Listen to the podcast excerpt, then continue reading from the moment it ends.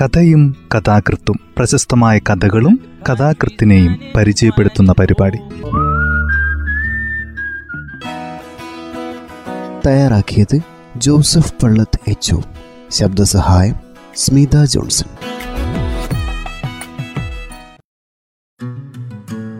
കഥയും കഥാകൃത്തും എന്ന ഈ പരിപാടിയിൽ ഇന്ന് ടി പത്മനാഭന്റെ ജീവിതത്തിലെ ഒരേട് എന്ന കഥയാണ് പരിചയപ്പെടുത്തുന്നത്. മലയാള കഥയുടെ കുലപതിയായ ടി പത്മനാഭന്റെ പഴയകാല കഥകളിലൊന്നാണ് ജീവിതത്തിലെ ഒരേട്. കഥ ഇങ്ങനെയാണ് ആരംഭിക്കുന്നത്. അന്ന് ഞങ്ങൾ താമസിച്ചിരുന്നത് ഇവിടെയായിരുന്നില്ല. സെൻട്രൽ ജയിലിന് സമീപത്തായിരുന്നു. വലിയ ഒരു കൂട്ടുകുടുംബമായിരുന്നു ഞങ്ങളുടെ തറവാട്. ആ വീടിനോടും പരിസരങ്ങളോടും ബന്ധപ്പെട്ടതാണ് എന്റെ ബാല്യകാല സ്മരണകളെല്ലാം. ഇന്ന് ആ വീട് അവിടെയില്ല. തറവാട് ഭാഗിച്ചപ്പോൾ മണ്ണ് മാത്രമല്ല ആ പഴയ ഭവനത്തിന്റെ കല്ലും മരവും പോലും വീതിക്കപ്പെട്ടു. എങ്കിലും ആ വഴി പോകുമ്പോൾ പഴയ ഓർമ്മകൾ എന്റെ മനസ്സിനെ വേദനിപ്പിക്കാറുണ്ട്. പഴയ കഥയാണ്. എങ്കിലും അതിനൊരു മാധുര്യമുണ്ട്. വേദനയുടേതായ ഒരിക്കലും തീരാത്ത മാധുര്യം. ആ വീട്ടിൽ താമസിച്ചിരുന്നപ്പോഴാണ് ഞാനൊരു വലിയ കളവ് ചെയ്തത്. എന്റെ സാമർത്ഥ്യമില്ലായ്മ കൊണ്ടോ എന്തോ അത് കണ്ടുപിടിക്കപ്പെട്ടു. എങ്കിലും ആ കാരണത്താൽ വലിയ ദണ്ഡനമൊന്നും എനിക്ക് അനുഭവിക്കേണ്ടി വന്നില്ല. ഇന്നും ഒരാൾക്ക് മാത്രമേ അതിനെപ്പറ്റി ശരിയായ വിവരമുള്ളൂ. സ്നേഹരൂപിയായ എന്റെ പെങ്ങൾ ജീവിതത്തെ പുതിയൊരു ചാലിലേക്ക് തിരിച്ചുവിട്ട ആ സംഭവത്തെക്കുറിച്ച് കാലമേറെ കഴിഞ്ഞതിന് ശേഷം ഞാൻ ഓർമ്മിക്കുകയാണ്. ഞങ്ങളുടെ താവഴി സ്വന്തമായി കൈമുതലുള്ള ഒന്നായിരുന്നില്ല. അതിനാൽ പൊതുവെ കിട്ടുന്നതുകൊണ്ട് തൃപ്തിപ്പെടാനേ നിവൃത്തിയുണ്ടായിരുന്നുള്ളൂ. ഒരു തരത്തിലുള്ള ആഡംബരവും ഞാൻ അനുഭവിക്കുകയുണ്ടായില്ല കൊല്ലത്തിലൊരിക്കൽ ഓണത്തിനോ വിഷുവിനോ ഒരു കോടി കുപ്പായം കിട്ടും. അതായിരുന്നു ആ നാളുകളിൽ എന്റെ ഏറ്റവും വലിയ ആഡംബരം. ജനിച്ചു വളർന്ന ആ വീടോടും ഒരു തരത്തിലുള്ള പ്രതിപത്തിയും എനിക്കുണ്ടായിരുന്നില്ല. എന്റെ കുരുന്നു ഹൃദയത്തെ ആകർഷിക്കുവാൻ അവിടെ ഒന്നുമില്ലായിരുന്നു. സ്നേഹമൂർത്തിയായ എന്റെ ജ്യേഷ്ഠത്തി. എന്റെ പ്രായക്കാരായി വേറെയും കുട്ടികൾ വീട്ടിലുണ്ടായിരുന്നു. എങ്കിലും അവരുമായി ഒരു കൂട്ടുകെട്ട് എനിക്കുണ്ടായിരുന്നില്ല അവരിൽ നിന്ന് ഞാൻ എപ്പോഴും അകന്നു മാറി. എന്റെ ചങ്ങാതികൾ അന്യനാട്ടിൽ നിന്ന് വന്നവരായിരുന്നു. വീട്ടിൽ നിന്ന് നോക്കിയാൽ ജയിലിന്റെ വലിയ ഭിത്തി കാണാം. അവിടുത്തെ വാർഡേഴ്സ് കോമ്പൗണ്ട് തൊഴിലില്ലാത്ത പിള്ളേരുടെ ഒരു വലിയ കോളനിയാണ്. വിദ്യാഭ്യാസം ലഭിക്കാത്ത അമ്മയച്ഛന്മാരുടെ മക്കൾ കാടന്മാരെക്കാൾ കഷ്ടമായിരുന്നു അവരുടെ സ്ഥിതിയെന്ന് എനിക്കിന്ന് തോന്നുന്നു. അങ്ങനെയുള്ള ആ വാർഡന്മാരുടെ മക്കളായിരുന്നു എന്റെ സഖാക്കൾ. ഞാനിത് എഴുതുമ്പോൾ രണ്ട് ജീവനുള്ള മുഖങ്ങൾ എന്റെ മുമ്പിൽ വന്നു നിൽക്കുന്നു. താത്തനും മണിയും. താത്തൻ തെലുങ്കനായിരുന്നു. അവൻ ആരെയും പേടിച്ചിരുന്നില്ല. ഒരിക്കൽ തന്നെ കടിച്ച ഒരു പട്ടിയെ അവൻ കഴുത്ത് പിടിച്ച് ഞെക്കിക്കൊന്നിട്ടുണ്ട്. വലിയ കൊമ്പം വീശിയുള്ള അവന്റെ അച്ഛനെ ഞങ്ങൾക്കെല്ലാം ഭയമായിരുന്നു.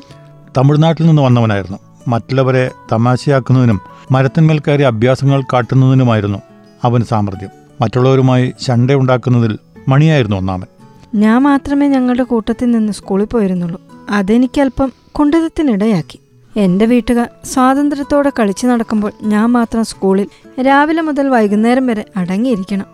ചുവന്ന പട്ടുകോണകം മാത്രമായിരുന്നു അന്ന് ഞാൻ ധരിച്ചിരുന്നത്. എങ്കിലും ഞാനതിൽ ഒരിക്കലും രചിച്ചിട്ടില്ല ആ ദിഗംബര വേഷത്തിൽ കൂട്ടുകാരോടൊപ്പം സന്ധ്യയാകുന്നതുവരെ ജയിൽ പറമ്പിൽ കഴിച്ചുകൂട്ടും. ഇന്ന് സോഡിയാണെങ്കിൽ നാളെ ഗുഡുഗുഡു മറ്റന്നാൾ തലപ്പന്ത് അങ്ങനെയായിരുന്നു ഞങ്ങളുടെ കളി. കളിച്ച സമയം പോയതറിഞ്ഞില്ല ഒടുവിൽ എല്ലാം മതിയാക്കി മടങ്ങുമ്പോഴാണ് അതുവരെ അടക്കി നിർത്തിയ വിശപ്പും പേടിയും തിരിച്ചു വരിക. പേടി. അതിനൊരു കാരണമുണ്ട്. വലിയൊരു കുടുംബത്തിൽ പിറന്ന നിർഭാഗ്യവനാണ് നിങ്ങളെങ്കിൽ നിങ്ങൾക്കും അത് മനസ്സിലാകും. സർവാംഗം വിയർത്തുരച്ച് മണ്ണു പുരണ്ട് ഞാൻ വീട്ടിൽ ചെന്ന് കയറുമ്പോൾ അമ്മാമൻ എന്നെ സൽക്കരിക്കാൻ കാത്തു നിൽക്കുന്നുണ്ടാവും. മറ്റെല്ലാ കുട്ടികളും സന്ധ്യയ്ക്ക് അടങ്ങിയിരുന്ന് നാമം ജപിക്കുമ്പോൾ ഞാൻ മാത്രം കണ്ട തെണ്ടിപ്പിള്ളേരുടെ കൂടെ അലയുക. ചൂരപ്പഴം നൽകാനുള്ള കെൽപ്പ് അന്ന് അമ്മാവനുണ്ടായിരുന്നു. ഇപ്പോഴും ആ ശബ്ദം ചെവിയിൽ മുഴങ്ങുന്നത് പോലെ തോന്നുന്നു. ആ സുഖമെന്ന് ആലോചിച്ചു നോക്കൂ. ഞാൻ പൊളഞ്ഞ കരയും. ഇനി കളിക്കാൻ പോകില്ലെന്ന് ഉറക്കെ വിളിച്ചു പറയും. പക്ഷെ കൈകുഴഞ്ഞാൽ മാത്രമേ അമ്മാവൻ മതിയാക്കുള്ളൂ. എന്നെയും അമ്മയെയും മറ്റെല്ലാവരെയും ഭർശിച്ചുകൊണ്ട് അമ്മാവൻ അവിടെ നിന്ന് പോയാൽ ഞാൻ അങ്ങനെ തന്നെ അവിടെ കുത്തിയിരുന്ന് തേങ്ങിക്കരയും. എങ്കിലും ആ ഓരോ അടിയും ശരീരത്തിൽ വീഴുമ്പോൾ അതിന്റെ വേദന തീരെ മറന്നു പോകുന്ന തരത്തിൽ അലൗകികമായ ഒരാശ്വാസം എനിക്ക് അനുഭവപ്പെടാറുണ്ടായിരുന്നു. അഴിയെറിഞ്ഞ കിളിവാതിലൂടെ സ്നേഹം നിറഞ്ഞ രണ്ട് കണ്ണുകൾ എന്നെ നോക്കുന്നുണ്ടായിരിക്കും. നനഞ്ഞ കണ്ണുകൾ അവയിൽ നിന്നും അടർന്നു വീഴുന്ന ബിന്ദുക്കൾ ചുട്ടു നീറുന്നവയായിരുന്നു. ഇന്ന് ഞാൻ ഓർമ്മിക്കുകയാണ്. സ്നേഹിക്കുവാൻ മാത്രം വശമുണ്ടായിരുന്ന എന്റെ ജ്യേഷ്ഠത്തി. അടികൊണ്ട് തിണർത്ത പാടുകളിൽ അവർ എണ്ണ പുരട്ടി ഒഴിയുമ്പോൾ ഞാൻ മറ്റെല്ലാം വിസ്മരിച്ചു പോകും. കശമാവ് പൂക്കുമ്പോൾ ഞങ്ങൾക്ക് പുതിയൊരു ജീവിതത്തിന്റെ തിരപ്പുറപ്പാട് ആരംഭിക്കുകയായി. അണ്ടിമുക്കാൻ കാത്തു നിൽക്കുകയില്ല ഞങ്ങളുടെ ഉന്മേഷം. അത് മാവ് പൂവിടുമ്പോൾ തന്നെ പൂർണ വളർച്ച പ്രാപിച്ചിരിക്കും. ആരാന്റെ പറമ്പുകളിൽ നിന്നാണ് അണ്ടി പറിക്കുക? താത്തനും മണിയും ഞാനും മരത്തിന്മേൽ കയറും. അത്ര എളുപ്പമുള്ള കാര്യമല്ല. നല്ല സാമർഥ്യം വേണം. ഒരിലയോ ചുള്ളിയോ അനങ്ങിയാൽ നായ്ക്കളോ മനുഷ്യരോ പാഞ്ഞെത്തും. ഒരു ദിവസം ഞാൻ അല്പം വൈകിയെന്നിരിക്കട്ടെ. അപ്പോൾ കേൾക്കാം. കിഴക്കേ വളപ്പിൽ നിന്നും ഇടവിട്ടുള്ള ചൂളം വിളി. താത്തനും മണിയും. അവർക്കറിയാം അവരെ പോലുള്ള സ്വാതന്ത്ര്യമൊന്നും എനിക്ക് വീട്ടിലില്ലെന്ന്. അമ്മാമൻ എന്നെ വല്ല ജോലി ഏൽപ്പിച്ചിട്ടുണ്ടായിരിക്കും. എങ്കിൽ ആ വിളിയുടെ പ്രേരണ തടഞ്ഞു നിർത്താൻ എനിക്ക് കഴിയില്ല. പാളിയും പതുങ്ങിയും ഞാൻ നാല് പുറവും നോക്കും. അമ്മാവൻ അവിടെയൊന്നുമില്ലെങ്കിൽ ഒരൊറ്റ ഓട്ടം. ഒരിക്കൽ എന്നെ അടിക്കാൻ പിടിച്ചപ്പോൾ പെട്ടെന്ന് കൈവിട്ടിട്ട് അദ്ദേഹം ഒരസഹ്യഭാവത്തിൽ പറയുകയുണ്ടായി. മരം നാറിയിട്ട് നിവൃത്തിയില്ലല്ലോടാ നിന്നെ? അത് വാസ്തവായിരുന്നു ആ മരം നാറ്റത്തെ പലരും അധിക്ഷേപിച്ചിട്ടുള്ളതാണ് എന്നെ കുളിപ്പിക്കുമ്പോൾ ഏടത്തി തന്നെ പലതവണ അതിനെപ്പറ്റി പറഞ്ഞിട്ടുണ്ട്. എങ്കിലും ഒരിക്കലും എന്നെ വിചാരണ ചെയ്തിട്ടില്ല. വീഴുകയും പൊട്ടുകയും ചെയ്യുന്നതിൽ പരിഭ്രമിക്കുക മാത്രം ചെയ്തു. ഞാൻ മൂന്നാം ക്ലാസ്സിൽ തോറ്റു. വാസ്തവത്തിൽ അതൊരു തോൽവിയായിരുന്നില്ല. ബന്ധപ്പെട്ട് പഠിച്ചിട്ട് പ്രയോജനമില്ലെന്ന് അമ്മാമൻ വിധിച്ചു. ഇരിക്കട്ടെ ഒരു കൊല്ലം കൂടി. അപ്പോൾ എനിക്കുണ്ടായ വ്യസനം. പെങ്ങൾ ചോദിക്കും നീ ഇന്ന് സ്കൂളിൽ പോയില്ലേ? എനിക്കൊരു ശ്വാസമുട്ടൽ അനുഭവപ്പെടും. അപ്പോൾ എന്താണ് പറയേണ്ടത്? പോയെന്ന് പറഞ്ഞാലോ? പക്ഷേ എനിക്കത് പറയാൻ കഴിയില്ല. ഞാൻ അങ്ങനെ തരിച്ചു നിൽക്കും. അപ്പോൾ എന്നെ തടവിക്കൊണ്ട് വിഷാദം നിറയ സ്വരത്തിൽ പറയും സ്കൂളിൽ പോകാതിരിക്കരുത്. നീ പഠിച്ച് നന്നായിട്ട് വേണം. അന്ന് എനിക്ക് അതിന്റെ പൂർണമായ അർത്ഥം മനസ്സിലായിരുന്നില്ല. സ്കൂളിൽ പോകുന്നത് പിന്നെയും മുടങ്ങിക്കൊണ്ടിരുന്നു. വീട്ടിൽ തുച്ഛമായ ആഹാരവും അമ്മാവന്റെ ശാസനയും സ്കൂളിൽ ഹിംസിക്കാൻ മാത്രമായി ജനിച്ച മാസ്റ്ററും. ഒരു വാർഡന്റെ ഒഴിഞ്ഞ മുറിയായിരുന്നു ഞങ്ങളുടെ ക്യാമ്പ്. പുറത്തുനിന്ന് പൂട്ടിയ അതിൽ താത്തന്റെ കുസിനയിലൂടെ വേണം കടക്കുവാൻ. ഞങ്ങൾ അവിടെ ഇരുന്ന് നായയും പുലിയും കളിക്കുകയോ ഭാവിയിൽ ചെയ്യേണ്ട കാര്യങ്ങളെക്കുറിച്ച് ആലോചിക്കുകയോ ചെയ്യും. ഒരിക്കൽ ഒഴിഞ്ഞ തട്ടിൻമുകളിൽ നിന്ന് ചെമ്പിന്റെ ഒരു കുഴൽ ഞങ്ങൾക്ക് കിട്ടുകയുണ്ടായി. അടുപ്പിൽ ഊതുവന് ഉപയോഗിച്ചിരുന്ന ആ കുഴൽ അവിടെ മുമ്പ് താമസിച്ചിരുന്നവർ വെച്ച് മറന്നുപോയതായിരുന്നു. ഞങ്ങൾ ആ കുഴൽ സായിബിന്റെ പീടിയിൽ കൊണ്ടുപോയി വിറ്റു. എങ്കിലും കുഴൽ വിറ്റ് കിട്ടിയ കാശ് വളരെ വേഗം ചെലവായി. അതിനുശേഷം അത്തരം സാധനങ്ങൾ എവിടെ നിന്നാണ് ലഭിക്കുകയെന്ന് അന്വേഷിക്കാൻ തുടങ്ങി. സാഹിബ് ഞങ്ങളെ പ്രേരിപ്പിച്ചു. പിച്ചളപ്പൂട്ടുകൾ അലുമിനിയ പാട്ടകൾ ചെമ്പ് കുഴലുകൾ എന്നിവ ആളൊഴിഞ്ഞ മുറികളിൽ നിന്നും സായിബിന്റെ പീടികയിലേക്ക് ഒഴുകി ആരെങ്കിലും ലീവിൽ പോയി മടങ്ങി വരുമ്പോൾ എന്തെങ്കിലുമായി നഷ്ടപ്പെട്ടിട്ടുണ്ടായിരിക്കും അങ്ങനെ അരിവും മൂലയും തപ്പുന്നതിൽ സമർത്ഥൻ താത്തനായിരുന്നു എവിടെയാണ് സാമാനങ്ങളുള്ളതെന്ന് അവൻ മണത്തറിയും. ആദ്യമൊക്കെ ഞാൻ അതിനെതിരായിരുന്നു. ആരാന്റെ സാധനങ്ങൾ കക്കുക? എത്ര വലുതായിരിക്കും അതിന്റെ പാപം? അതിനു പുറമെ വീട്ടിലെറിഞ്ഞാൽ അടി കിട്ടുകയും ചെയ്യും. എന്റെ അഭിപ്രായം മണിനെയും താത്തനെയും അറിയിച്ചപ്പോൾ അവർ എന്നെ പരിഹസിക്കുകയാണുണ്ടായത് എനിക്ക് വെറും പൈത്യമാണെന്ന് മണി അഭിപ്രായപ്പെട്ടു. താത്തനും അത് ശരിവെച്ചു. ഞാനൊരു പേടിക്കാരനാണത്രേ. അതൊക്കെ കേട്ടപ്പോൾ എനിക്കൊരു വല്ലായ്മ തോന്നാതിരുന്നില്ല. ഏടത്തി പറഞ്ഞു തന്നിരുന്ന കഥകൾ ഞാൻ അവരെ കേൾപ്പിച്ചു. പക്ഷെ കളവ് പറഞ്ഞാൽ കണ്ണു പൊട്ടുമെന്ന പ്രമാണത്തിൽ അവർ വിശ്വസിച്ചില്ല. എന്റെ കണ്ണ് എന്നാൽ പൊട്ടണ്ടേ? അതായിരുന്നു താത്തന്റെ ചോദ്യം. ഇതൊന്നും കളവല്ല. പൈസ എടുക്കുന്നതാ കളവ്. അതിനാ പാപം. നമ്മൾ പൈസ എടുക്കുന്നുണ്ടോ? ആ വിശ്വാസം ക്രമത്തിൽ വർദ്ധിച്ചപ്പോൾ ജയിൽ വളപ്പിലെ തോട്ടത്തിൽ വേലി കെട്ടിയ മുള്ളുകമ്പുകളിൽ ചിലത് പോലും പാപത്തിന്റെ പട്ടികയിൽപ്പെടാതെ കളവ് ചെയ്യപ്പെട്ടു കളവ് ചെയ്യപ്പെട്ടു പോയി. അതിനുശേഷം സാഹിബിന്റെ പീടിയിൽ നിന്ന് കിട്ടുന്ന തുകയിൽ നിന്ന് ചെറിയൊരംശം ബീഡിക്കും നീക്കി വെക്കേണ്ടതായി വന്നു. പുകവലിച്ച ദിവസം വീട്ടിൽ പോകുമ്പോൾ ഞാൻ വളരെ ഭയപ്പെടാറുണ്ടായിരുന്നു. അമ്മാവൻ അറിഞ്ഞാൽ പിന്നെ എന്നെ വീട്ടിൽ കയറ്റുകയുണ്ടാവില്ല എന്നിട്ടും ഒരു ദിവസം ഏട്ടത്തി ചോദിക്കുകയുണ്ടായി. നിന്നെ എന്താ വല്ലാത്തൊരു നാറ്റ? ഉള്ളി തിന്നിട്ടാ? പോ പോയി വായ കഴുകു. തേണ്ടി പിള്ളേരുടെ കൂടെ ചേർന്ന് ബീഡ് വലിച്ചു എന്ന് പറയും അമ്മാവനെ മറ്റേ മണത്താൽ. അപ്പോൾ എനിക്കുണ്ടായ മനോവേദന ഏടത്തി ഞാൻ ബീഡി വലിച്ചു എന്ന് പറഞ്ഞ് കെട്ടിപ്പിടിച്ച് കരയാൻ എനിക്ക് തോന്നി. ഞാൻ താമസിച്ചിരുന്നിടത്തു നിന്ന് പട്ടണത്തിലേക്ക് നാല് നാഴികയേ ഉണ്ടായിരുന്നുള്ളൂ പട്ടണത്തിൽ പോയി വിശേഷങ്ങളൊക്കെ കാണണമെന്നുള്ളത് എന്റെ ആശകളിലൊന്നായിരുന്നു. എങ്കിലും എനിക്ക് ഒരിക്കലും സാധിച്ചിരുന്നില്ല. താത്തനും മണിയും പോയിരുന്നു. അവർ തങ്ങൾ കണ്ട കാഴ്ചകൾ എന്നെ വിവരിച്ചു കേൾപ്പിച്ചിട്ടുണ്ട്. സ്കൂളിൽ നിന്നും എളുപ്പത്തിൽ ഒളിച്ചോടി പോകാൻ കഴിയും. താത്തനും മണിയും എന്റെ കൂടെ വരികയും ചെയ്യും. പക്ഷെ ബസാറിലൂടെ നടക്കുമ്പോൾ അമ്മാമന്റെ മുമ്പിൽ ചെന്ന് പെട്ടാലോ? അമ്മാമൻ കോളേജിൽ പോകാത്ത ദിവസങ്ങളുണ്ടായിരുന്നില്ല ഒരൊറ്റ പോംവഴിയേ ഉണ്ടായിരുന്നുള്ളൂ. അമ്മാമൻ സൂക്കേടായി കിടക്കുക. എന്നാൽ എനിക്ക് പേടി കൂടാതെ പോകാം. ഞാൻ അതിനുവേണ്ടി പ്രാർത്ഥിച്ചു. എന്റെ പ്രാർത്ഥന ഫലിക്കുക തന്നെ ചെയ്തു. കാലിന് മുള്ളു തറച്ചു എന്ന കാരണത്താൽ അമ്മാമൻ കിടപ്പിലായി. അമ്മാമൻ കിടന്നതിന്റെ പിറ്റേ ദിവസം തന്നെ ഞങ്ങൾ പോയി. വലിയ മൈതാനത്തിലെത്തിയപ്പോൾ ഞാൻ ചോദിച്ചു ഖജാനയോടെ? ഉദ്യോഗസ്ഥർക്ക് ശമ്പളം കൊടുക്കുന്നത് ഖജാനയിലെ പണം കൊണ്ടാണെന്ന് ഞാൻ കേട്ടിരുന്നു. ഇരുമ്പ് കൊണ്ടുള്ള വലിയൊരു പത്തായം അത് നാല് പുറവും തോക്കും കൊന്തവുമായി കാവൽ നിൽക്കുന്ന പോലീസുകാർ. ഇതായിരുന്നു എന്റെ മനസ്സിലുള്ള ഖജാന. പക്ഷെ ഖജാനയ്ക്ക് പകരം ഞാൻ അവിടെ വേറൊന്ന് കണ്ടു. സിനിമ ടെന്റ് എന്ന് നമുക്ക് ഒരു കളി കാണാം. സിനിമയെ വർണിക്കാൻ തുടങ്ങി. ഞാൻ സിനിമ കണ്ടിരുന്നില്ല. എന്റെ വിഷാദം കണ്ടപ്പോൾ മണി പറഞ്ഞു. എന്നാ നമുക്ക് ഒരു കളി കാണാം. അവന്റെ കയ്യിൽ അച്ഛൻ വേറെ എന്തിനോ കൊടുത്ത പണമുണ്ടായിരുന്നു. പക്ഷെ ഞാൻ അതിന് അനുകൂലിച്ചില്ല. രാത്രി വീട്ടിൽ വൈകി എത്തിയാൽ എന്താണ് സമാധാനം പറയുക? പിന്നീട് അവിചാരിതമായി എപ്പോഴാണ് എങ്ങനെയാണ് ഒരു സിനിമ കാണാൻ കഴിയുക? വീട്ടിൽ നിന്നും ആരും സിനിമയ്ക്ക് പോകാറില്ല. അതിനാൽ അങ്ങനെ ഒരു ആശയ്ക്ക് തീരെ വഴിയില്ലായിരുന്നു. ക്യാമ്പ് മുറിയിലിരുന്ന് ആ കാര്യത്തെപ്പറ്റി ഞങ്ങൾ പലതവണ തലപകഞ്ഞ് ആലോചിക്കുകയുണ്ടായി. പണത്തിന്റെ വിഷമം മാത്രമായിരുന്നില്ല. വീട്ടിലാർക്കും സംശയം ജനിക്കാത്ത വിധം പോകണമല്ലോ. പണത്തെ പറ്റിയായി പിന്നീടുള്ള ശ്രദ്ധ ധനുമാസമായതിനാൽ അണ്ടയുണ്ടായിരുന്നില്ല.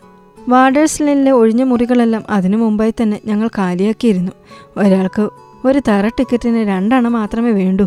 പക്ഷെ അത് കിട്ടണ്ടേ? ദിവസം അടുത്തു വന്നതോടെ ഉത്കണ്ഠയും വർദ്ധിച്ചു. ഇന്ന് രണ്ടെണ്ണ ഒരു നിസ്സാര സംഖ്യയാണ്. എന്നാൽ അന്നത്തെ സ്ഥിതി അതായിരുന്നില്ല. കയ്യിൽ കാശ് പോലും ഇല്ലായിരുന്നു. തിരുവാതിരയ്ക്ക് തലേന്ന് മണി അവന്റെ വീട്ടിലുണ്ടായിരുന്ന ഒരു പഴയ ശീലക്കുടി എടുത്ത് ഇല്ലി ഒരു സായുവിന്റെ കടയിൽ കൊണ്ടുപോയി വിറ്റു. ആ വകയിൽ അവന് രണ്ടെണ്ണ കിട്ടി. ഒരുപക്ഷെ സായു അവന്റെ ആവശ്യം അറിഞ്ഞിരിക്കണം.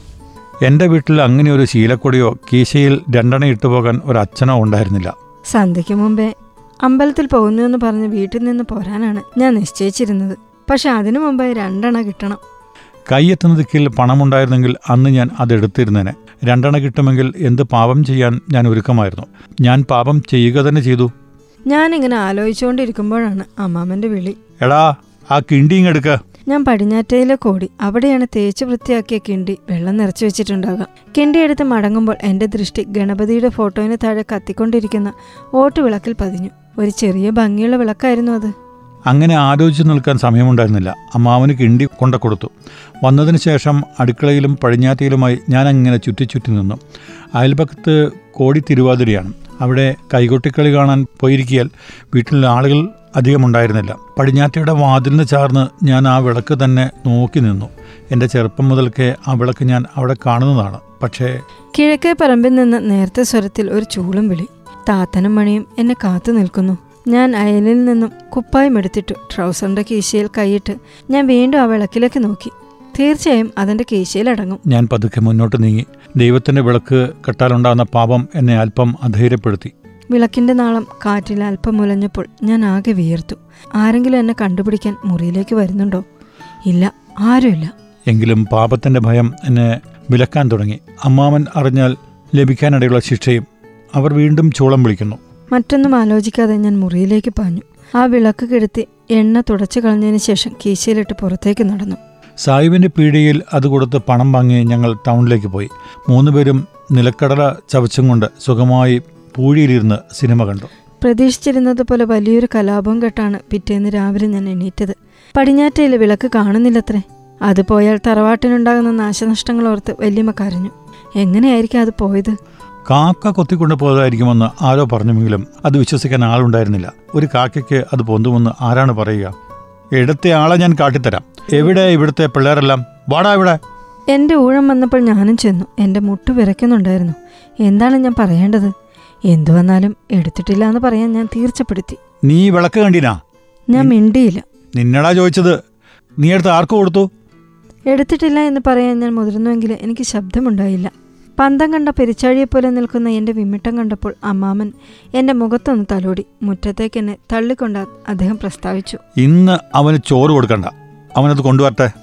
നേരം വളരെ ഇരുട്ടുന്നത് വരെ ഞാൻ പുറത്തു തന്നെയായിരുന്നു. ഒടുവിൽ അടുക്കളയുടെ വാതിൽ തുറക്കുന്നത് ഞാൻ കേട്ടു. വാതിലിന്റെ പഴുതിലൂടെ പ്രകാശത്തിന്റെ രശ്മികൾ ഇരുട്ടിനെ കീറിക്കൊണ്ട് മുന്നോട്ട് വന്ന് എന്നെ തഴുകി. ഞാൻ എണീറ്റ് അടുക്കളയിലേക്ക് നടന്നു. എന്റെ പെങ്ങൾ ചോറുമായി എന്നെ കാത്തു നിൽക്കുന്നുണ്ടെന്ന് എനിക്കറിയാമായിരുന്നു. ഞാൻ ഒന്നും പറയാതെ ചോറുണ്ടു. ഞാൻ ഉണ്ണുന്നതും നോക്കിക്കൊണ്ട് പെങ്ങൾ അവിടെ തന്നെ നിൽക്കുന്നുണ്ടായിരുന്നു. മുറിയിലെ നിശബ്ദതയെ ഭജിക്കാതെ നിഴലുകൾ മാത്രം. നീ അത് മടക്കി കൊണ്ടുവരണം. അങ്ങനെ പറഞ്ഞവർ വേഗത്തിൽ മുറിയിൽ നിന്ന് പുറത്തുപോയി. അവർ കരയുകയായിരുന്നു. വാരിയ ചോറ് കയ്യിൽ തന്നെ കിടന്നതേയുള്ളൂ. ഞാൻ ആകെ വിങ്ങിപ്പൊട്ടി. ശരീരം തളരുന്നത് പോലെ തോന്നി. ലോകത്തിൽ ഞാൻ ആരെയെങ്കിലും സ്നേഹിച്ചിരുന്നെങ്കിൽ അതെന്റെ പെങ്ങളെ മാത്രമായിരുന്നു. പെറ്റ ബന്ധം മാത്രമേ അമ്മയ്ക്കുണ്ടായിരുന്നുള്ളൂ. നോക്കി വളർത്തിയത് ഏടത്തിയാണ്. അങ്ങനെയാണ് ജ്യേഷ്ഠത്തിയെ ഞാൻ വേദനിപ്പിച്ചത് ഒരിക്കൽ മാത്രമേ അല്ല പല തവണയും. എന്റെ പാരവശ്യത്തിന് സാക്ഷി നിന്ന ആ വെള്ളിനാണയം കിലുങ്ങിച്ചിരിക്കുന്ന പോലെ തോന്നി. അച്ഛനിൽ നിന്നും അങ്ങനെ ഒരു സമ്പാദ്യം മാത്രമേ ലഭിച്ചിരുന്നുള്ളൂ എന്ന് ഞാൻ പറഞ്ഞു കേട്ടിട്ടുണ്ട്. ഞാനൊരു കുഞ്ഞായിരുന്നപ്പോൾ ഒരു വിഷുവിന് എനിക്ക് തന്ന കൈനീട്ടമാണത്രേ അത്. അച്ഛന്റെ ഓർമ്മയ്ക്കായി അത് സൂക്ഷിച്ചു വെച്ചിരിക്കുകയാണ്. ഇപ്പോഴിതാ അത് ഞാൻ നശിപ്പിക്കുന്നു. ഞാൻ എണീറ്റ് പുറത്തു പോയി തേങ്ങിക്കറിഞ്ഞു. എന്റെ പാപം മുഴുവൻ കണ്ണീരിൽ അലിഞ്ഞു പോയിരിക്കണം. ഇന്ന് ഞാൻ അതൊക്കെ വീണ്ടും ഓർമ്മിക്കുകയാണ്. ആ പഴയ ബന്ധങ്ങളൊക്കെ ശിഥിലമായിരിക്കുന്നു. കാലം മനുഷ്യനിൽ എന്തെല്ലാം മാറ്റങ്ങളാണ് വരുത്തുന്നത്. എങ്കിലും ആ സംഭവം എന്റെ സ്മരണയിൽ സദാ ഫണമുയർത്തി നിൽക്കുക തന്നെ ചെയ്യും. അത് ജീവിതത്തിൽ മറക്കാനാവാത്ത ഒരേടാണ് കഥ ഇവിടെ അവസാനിക്കുന്നു. ടി. പത്മനാഭന്റെ ജീവിതത്തിലെ ഒരേട് എന്ന കഥയാണ് ഇന്ന് പരിപാടിയിൽ അവതരിപ്പിച്ചത്.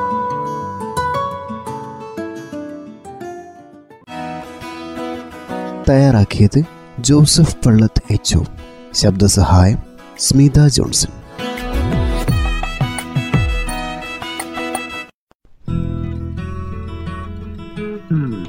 കഥയും കഥാകൃത്തും പ്രശസ്തമായ കഥകളും കഥാകൃത്തിനെയും പരിചയപ്പെടുത്തുന്ന പരിപാടി.